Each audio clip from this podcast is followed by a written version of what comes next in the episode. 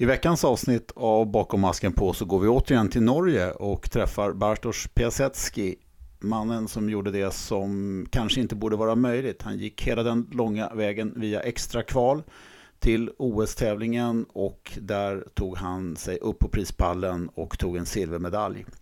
Naturligtvis borde en fäktare med kapaciteten att ta en medalj vara kvalificerad via det ordinarie kvalificeringssystemet och inte via ett chansartat extrakval som i det här fallet. Det ledde också till att han flyttade på den nationella institutionen i Norge, Dagsrevyn som sänds varje kväll klockan sju och det motsvaras av Aktuellt eller Rapport i Sverige. Och skillnaden är den att eh, den samlar en betydligt större del av den norska befolkningen och att den har sänds i samma format i årtionden.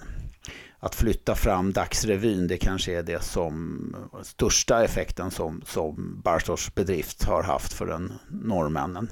Så lyssna gärna på honom, han kommer här. Så, nu kan vi göra bara lite ljudprov så får jag titta. Nu kör vi! Ja, men, men prata, kan du räkna till tio? Ett, två, tre, Inte på fyra, svenska, du får gärna fem, prata sex, norska. sju, åtta, nio, tio. Ja, det är bra. Du, eh, det, det verkar som det, det där är helt okej. Bra, är, är du redo? Ja, ja. En garde. Prêt Allez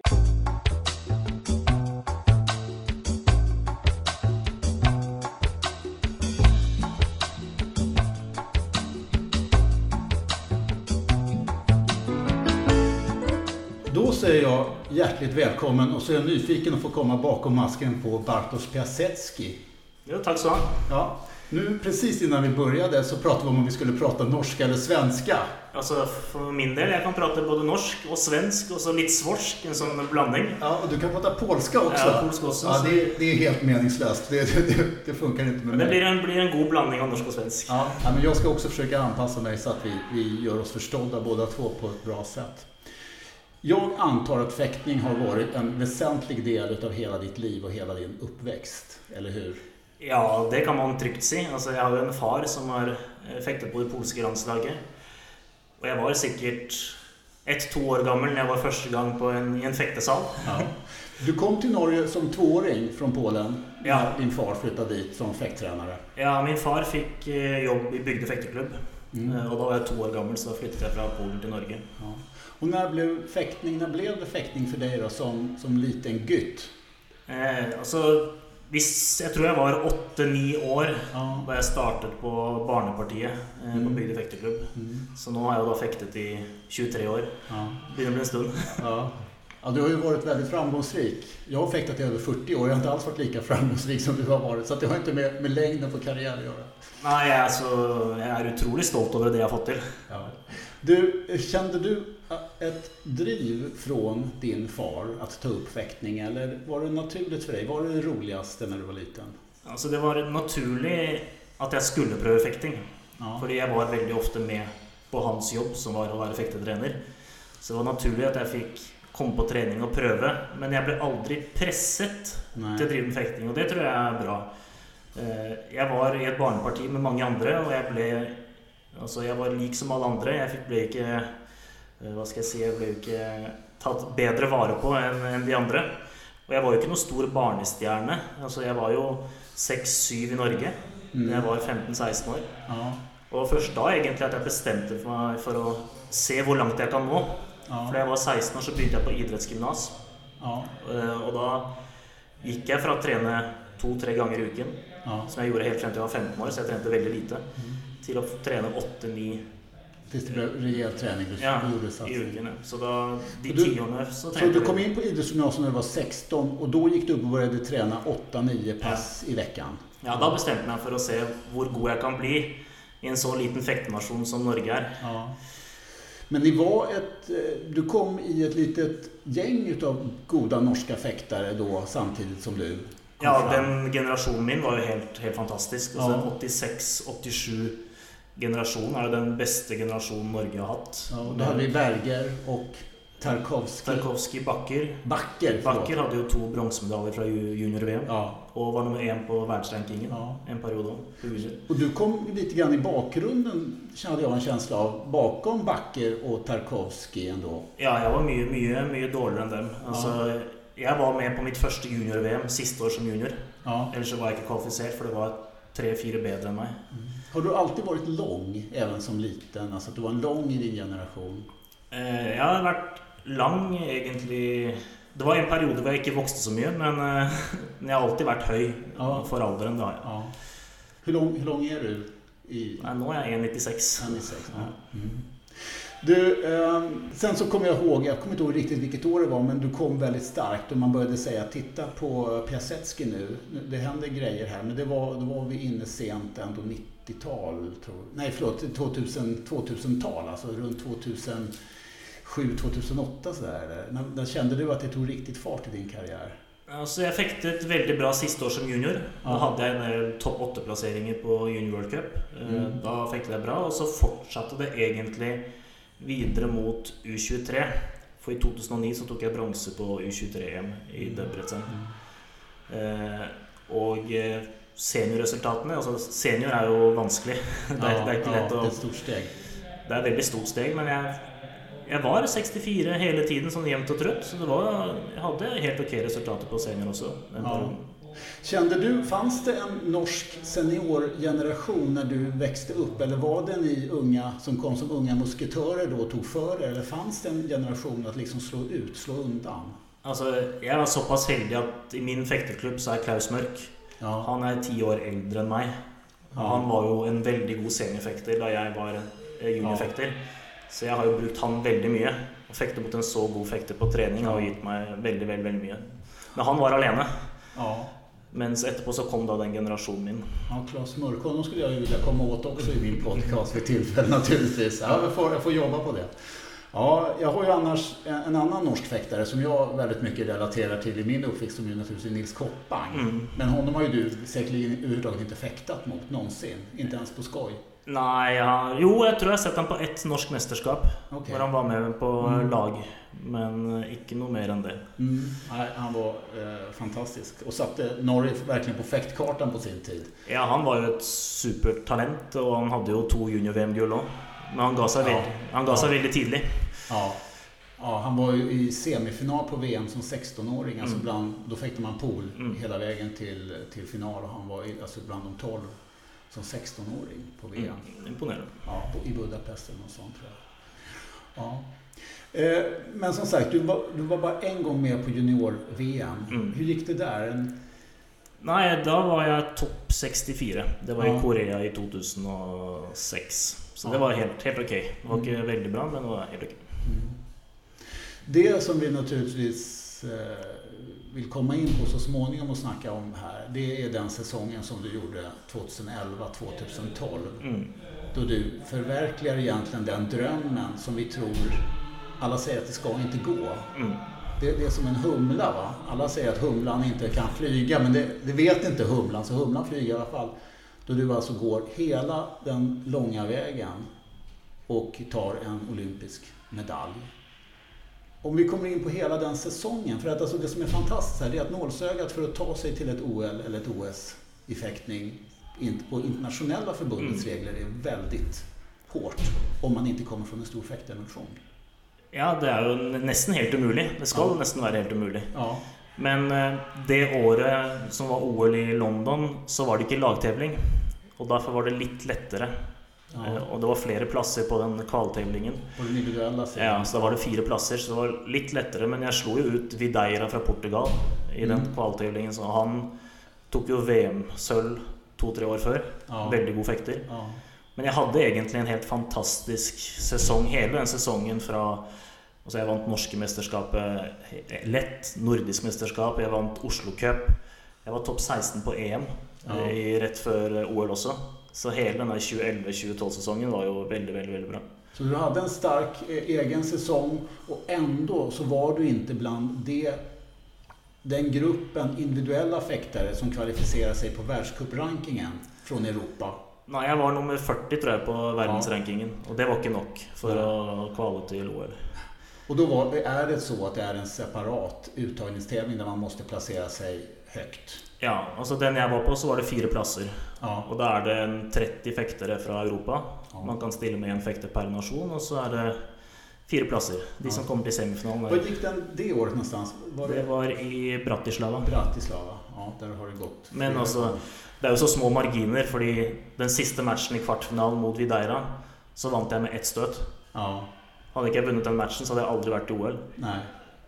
Så det är ju väldigt, väldigt små Hur marginer. många matcher var det för dig totalt sett i den, uttagnings, i den kvalificeringstävlingen då i Bratislava? Det är en pulje först, Ja, så där var det ju sex matcher. Och så fick jag, stod jag över 32-tablå, för jag hade en ganska bra ranking. Och så en seger i 16, en seger i kvartfinalen. mm. Så det är inte mycket fäkting. Nej. Men eneste kamp är väldigt viktig. ja.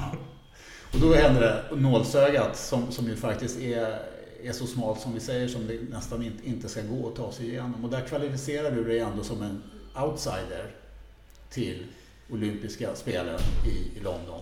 Ja, jag var väl inte någon favorit. Men eh, jag var väl rangerad som nummer 23 av 32 deltagare i OL. Hur mycket upplevde du att norska medier uppmärksammade dig då innan OL? Nej, OL så var det ju ingenting. Det var ingen som brydde sig i, det hela. Man tänkte att han ryker ut i första runde, för det är ju vinn eller försvinn eh, i OL. Så tre minuter och så är han borta. Så vi tränger inte att bry oss så väldigt mycket om. Nej. Så jag husker ju den, den första matchen där jag slog Gromer och gick igenom mixed zone.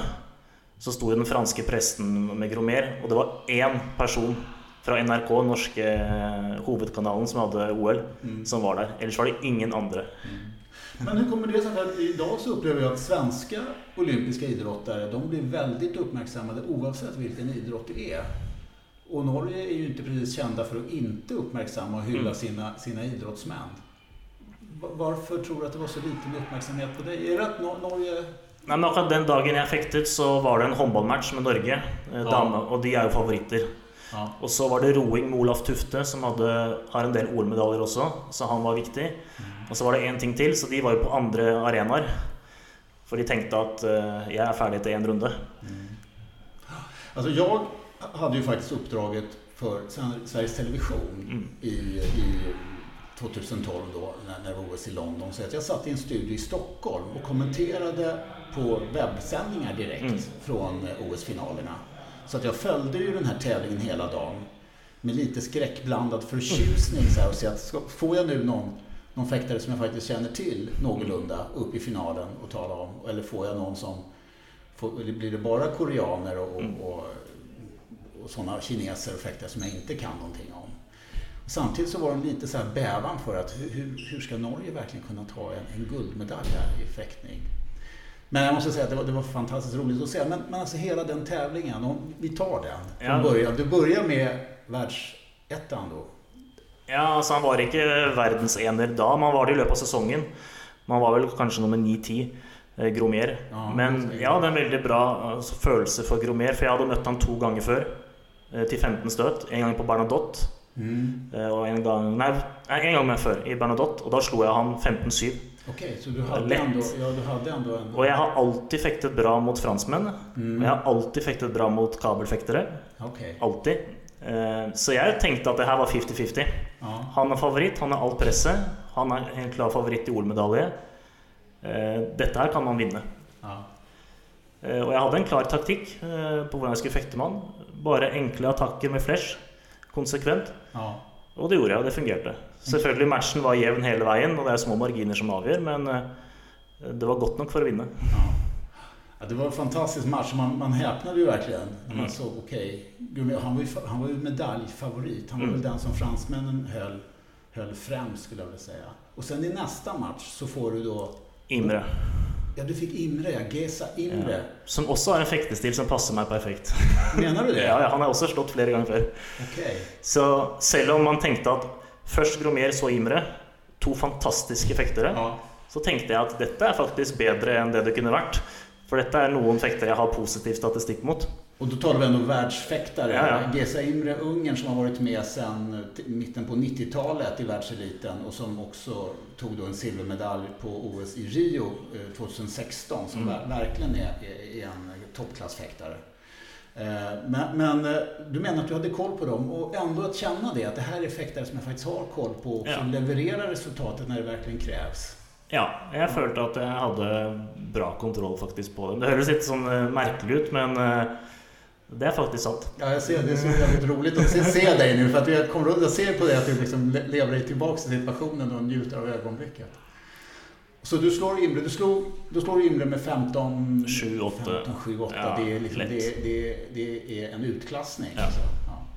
Och från, sen kommer Yannick Borrell. Väl? Ja, det var Jannik Borrell. Og det var et problem, fordi det var en fekter jeg ikke hadde noe kjennskap til, som jeg ikke visste noen ting om. Ja. Som i tillegg er høy, høyere enn meg. ja. Och jag skulle, alltså han är längre än Ja, han är Det är en längre. stor kille. Ja, väldigt stor. Ja. Och han var ju då en uppåtstigande fransk stjärna på allvar. Och nu är han ju Verdensstjerne. Ja, och jag skulle vilja säga att han är, han är om jag tittar på världseliten av fäktare idag så skulle jag säga att Yannick Borrell är min personliga favorit Mm. alltså, att se på pistan. Men det var et problem, fordi jeg visste ingenting om han. Og jeg begynte å bli kanskje litt for fornøyd. Ja, Så min ambisjon var å ikke ryke ut den første matchen. Kvartfinale, fantastisk. Nå er jeg en kvartfinale. Og jeg begynte veldig dårlig den, den matchen. Jeg lå under 4-0, 6-2. Og han bare kjørte på ja. første minuttet. Men så stoppet han plutselig. Og det forstår jeg fortsatt ikke i dag. Hvorfor han ikke bare fortsatte å kjøre på, så han sikkert vunnet den matchen enkelt. Men han var litt fornøyd med 6-2. Og da kom jeg sakte, men sikkert inn i matchen igjen. Og klarte å vende. Mm. Og det endte også med ett støt, da, men eh, ett støt er godt nok. Mm. Är fantastiskt, fantastiskt. Du, vi, vi har sagt att eh, vi gör den här intervjun i samband med lagtävlingen i Malmö International. Och eh, vi har sagt att vi ska göra ett litet break Ja. i mitten här. Så nu blir det en cliffhanger faktiskt. Så får Ja. du gå och fäkta och sen så återupptar vi intervjun om en liten stund. ja, det gjør vi. Ja, gott. Sådär. Nu har det faktiskt, eh, för de som lyssnar på den här podcasten, för dem så är det, fortsätter vi där vi var. Mhm. Men för, för Bartos har det faktiskt varit ett lagmöte här emellan sen vi talades vid sist. Och det, det vann ni. Ja, vi vant kvartfinalen mot et annet norsk lag fra Bergen. Så Ja. er det semifinale, og så får vi se. Ja, spännande. Men i intervjun då så hade vi precis kommit till matchen mot Yannick Borrell som slutade fäkta vid 6-2 i den olympiska kvartsfinalen i London. Ja. Och, och den, efter 6-2, vad hände, vad hände där då? Altså, min taktikk i starten var egentlig å forsvare meg og se hva som skjer, fordi jeg er mye bedre til å parere og strekke armen imot. Men det fungerte ikke i det hele tatt, for han er sterkere enn meg, han var lengre enn meg. Ja, Og da, møt, da måtte jeg tørre å gå imot på hans eh, attacker. ja, Og det gjorde jeg. Så jeg møtte han om hver eneste gang. Og da begynte jeg å få doble til å begynne med. Men så etter hvert så fikk jeg enkle enkle, og så hentet jeg inn til 8-8-9-9. Og da følte jeg at jeg hadde ganske bra kontroll. Men jeg visste hele tiden at jeg måtte våge å gjøre noe. ja. For hvis jeg ikke gjør noe, så taper jeg. Så den matchen ble jo over på fire minutter Mm, mot Borrell. Så det gikk ganske fort. ja.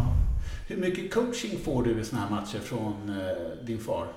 Jeg får jo da den coachingen i pausen, selvfølgelig. Ellers så hører du ingenting, fordi det er så mye pu- publikum i, Ja. i salen. Så du, Ja, men jag tänkte just i pauserna, coachar han dig mycket och aktivt? Eller jag tycker att han verkar vara ganska så tillbakadragen ändå. Han sier ikke så mye, men han sier veldig konkret. Ja. Så han bruker ikke mer enn 10-15 sekunder. Ja. Sånn og sånn og sånn fungerer. Dette må du fortsette med. Ja. Vær så god. Okej. Du, så här dags på dagen in i, i OS-tävlingen Mm. så började det hända saker också. Inte bara började, då hade det hänt en hel del saker på andra sidan Nordsjön i Norge. Det började uppmärksammas ganska så rejält och folk stod stannade upp mer eller mindre vid tv-apparater och radioapparater när de här matcherna gick. Altså, det var helt ekstremt, fordi dette her var jo i sommerferien. 1. Ja. august. Og det var én million nordmenn Ja. som så på fekting på Ja. TV. Ja.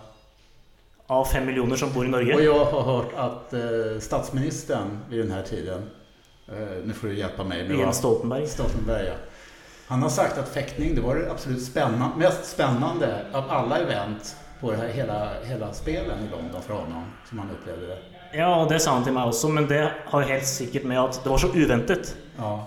Ingen visste, så Norge visste knapt at det var en fekter med i OL. Mm. De visste ikke hvilken dag fekting er engang. Og så plutselig så står det bare om fekting Ja. overalt. ja, underbart. Så plutselig ble alle interessert. Og så gikk jeg og leste på nettet, og alle hadde blitt fekteeksperter i Norge. det, är, det är en sån sak som man får stå ut med naturligtvis. Helt plötsligt så vet alla allting. Ja, alla visste allt. Ja, det, var, det var fantastiskt spännande. Jag minns ju själv eh, Peking-OS när Mm. eh, Emma Samuelsson också gick fram till kvartsfinalen där hon blev besegrad. Så hon fick aldrig fäkta liksom det här på podiet på kvällsmatchen. Men i alla fall, match för match för match.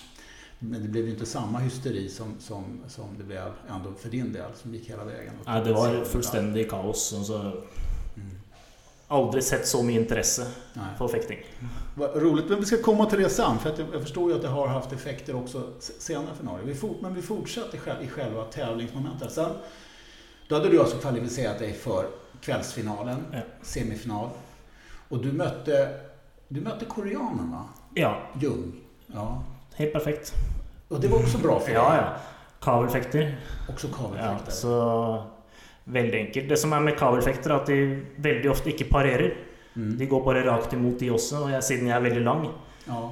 så har jeg mindre problemer med de fekterne enn f.eks. florettfektere, som er veldig gode på å parere. ja. Italienere alltid tapt for. Mhm. Nesten ingen sjanse, for jeg kommer meg ikke forbi noe sted. Nej. Blir alltid parert. Så det er interessant det der med at noen fektere, så, type fektere så fekter du alltid bra mot. Ja. Mens andre typer fektestiler så Ja. ingen sjanse. Så att, alltså, i semifinalen då, då, du går upp mot, mot eh, Sang Yong Jung. Nej, Jung Yin Sung. Jung Sung heter han, just det. Mm. Eh, och som sagt, du vinner den matchen också. Men det var en ganska spännande match. Ja, det var spennende, men jeg merket at den pausen på fem timer etter kvartsfinalen til det der kveldspasset, det var ikke bra for min kropp. For, Nej. for jeg var veldig sliten i beina. Mm. Det var tungt å komme i gang igjen, Mm. så jeg merket at jeg ble litt sånn Vem hade du att värma upp mot och så? Fäktade du bara lektion med, med far din eller? eh, Altså, før eh, selve starten på dagen så fektet jeg med Zavrotnjak fra Polen. Mm. For han var jo med der. Eh, og så var han heldigvis veldig snill. At Ja. han faktisk møtte før kveldspasset Ja, og kom tilbake til arenaen Okej. og varmet opp med meg igjen. ja okej. Ja, du har ju tränat, tränade mycket inför OS också med polska Ja, ja. som du känner väl och mer eller mindre. Ja, du har själv, det är ju som ditt andra hemland har du sagt. också. Ja, så det var veldig bra at han faktisk møtte opp og ville hjelpe meg. Ja. Okej, En, en, en, en, eh, en ros till Zavrotniak här Ja. alltså. Ja, och sen eh, till slut guldfinalen mot eh, Limardo från Venezuela. Ja. Nei, det var ikke så bra. Nej. Det har irritert meg lenge. Ja, jag förstår det. Man kommer så långt. Men du, alltså det var, det var ju ändå en bra match. Men då hamnar du lite grann i det här som du ändå säger själv, att du vill sträcka emot samtidigt som du lite grann vill också utnyttja din längd genom att Ja. dra undan kroppen från motståndaren. Och Ja, han var rett og slett eh, raskere. han var väldigt på i den matchen. ja, og jeg kom ikke bak. Nej. Så jeg ble bare stående så han fikk jo støt etter støt etter støt. Og Mm. jeg klarte ikke å gjøre noe med det. Eh, Så det har irritert meg.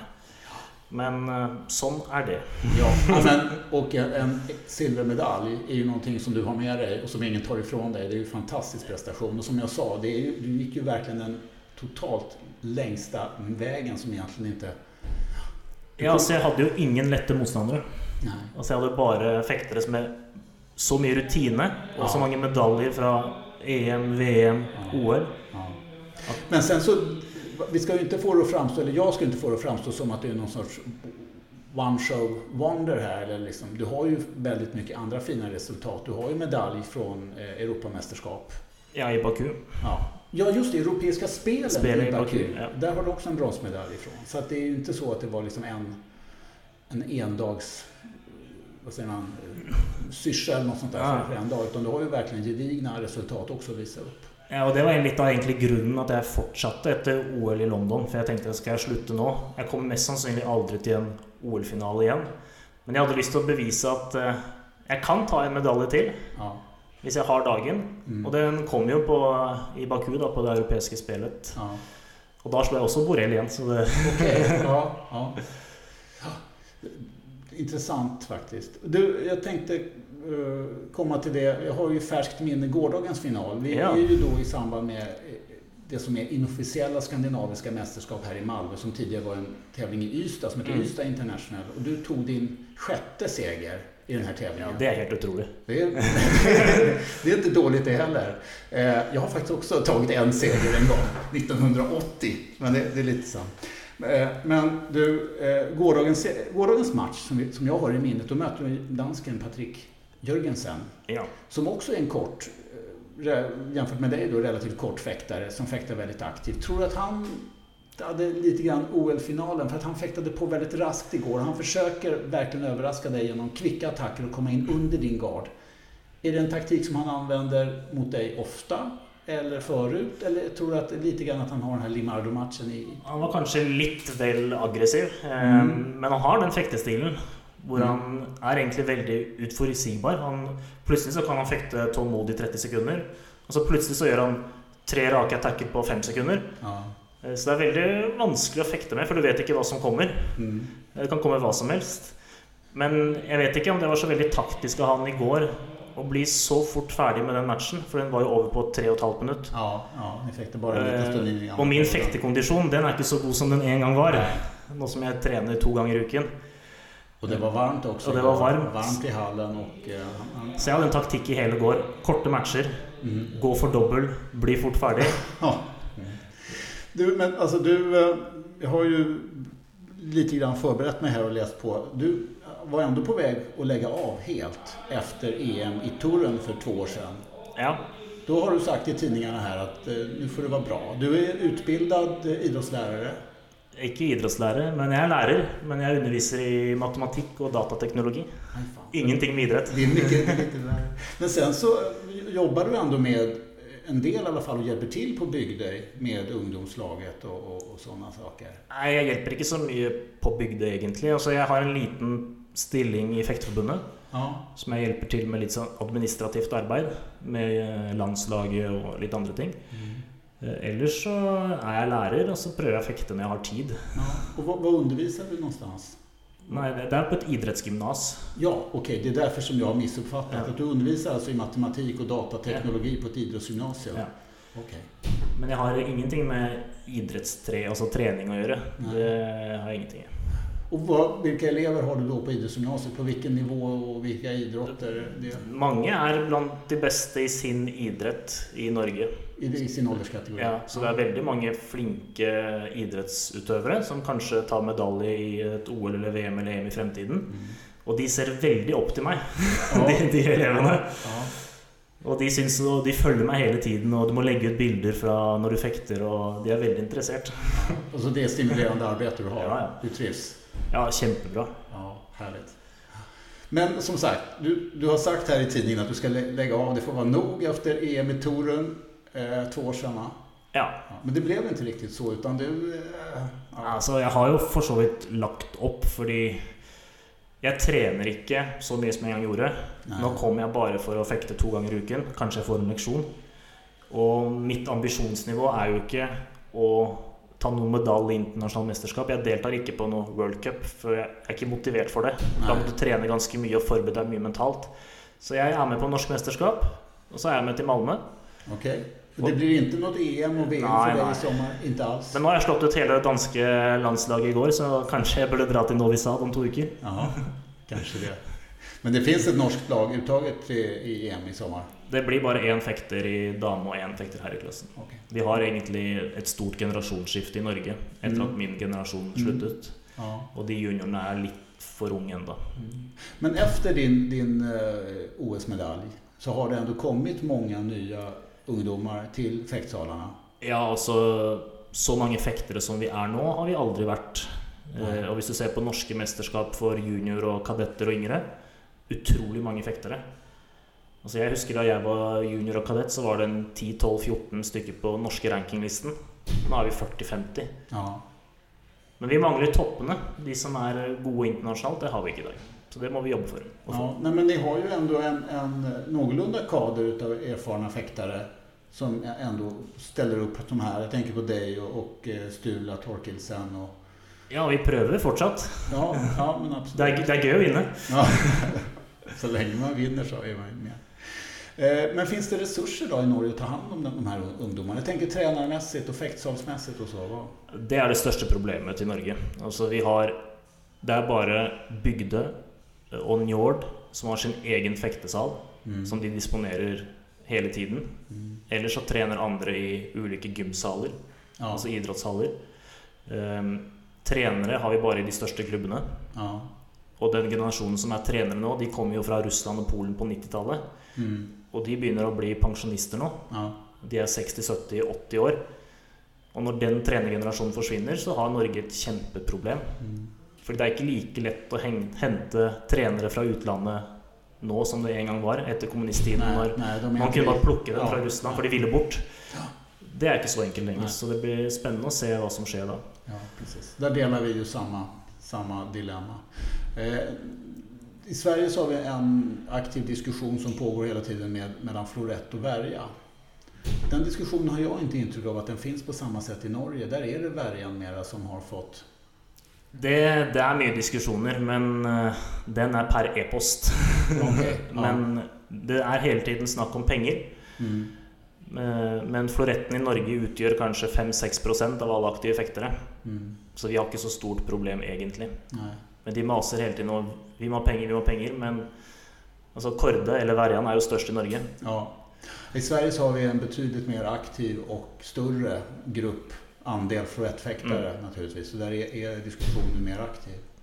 Har du noterat Svenska fäktförbundets nya ambition att bli den största lilla fäktnationen i världen?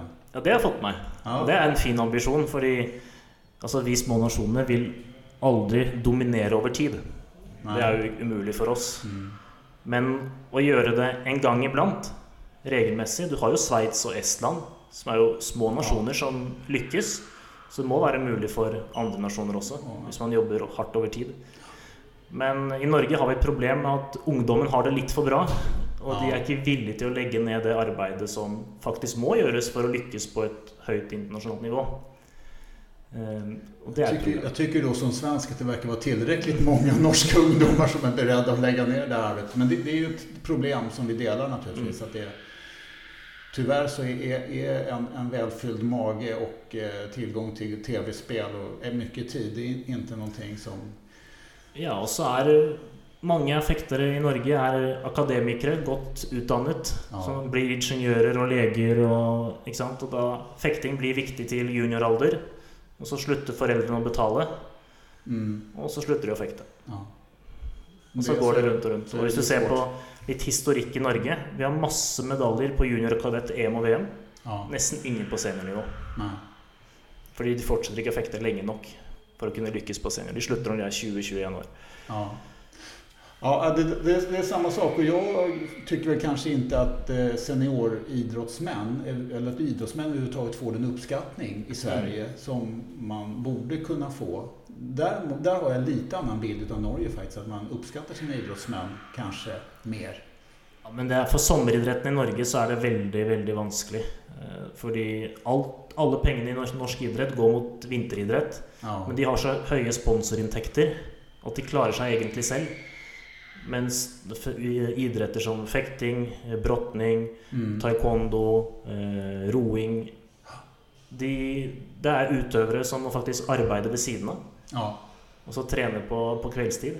Mm. For det finnes ikke nok penger til å være fulltidsutøvere. Nei. Det er en kjempeproblem. Ja. ja, det problemet det, det, det delar vi faktiskt som nationer.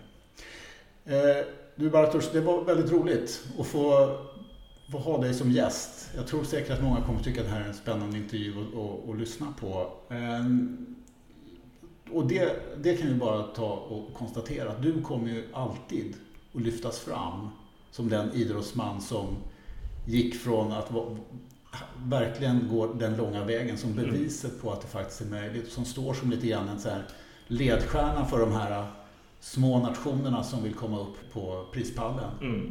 och. Men takk for at jeg fikk være med. Det var Ja, veldig bra. det var trevligt att ha dig med. Tack så bra. Takk. Da kan jeg gå og slå Djurgården da.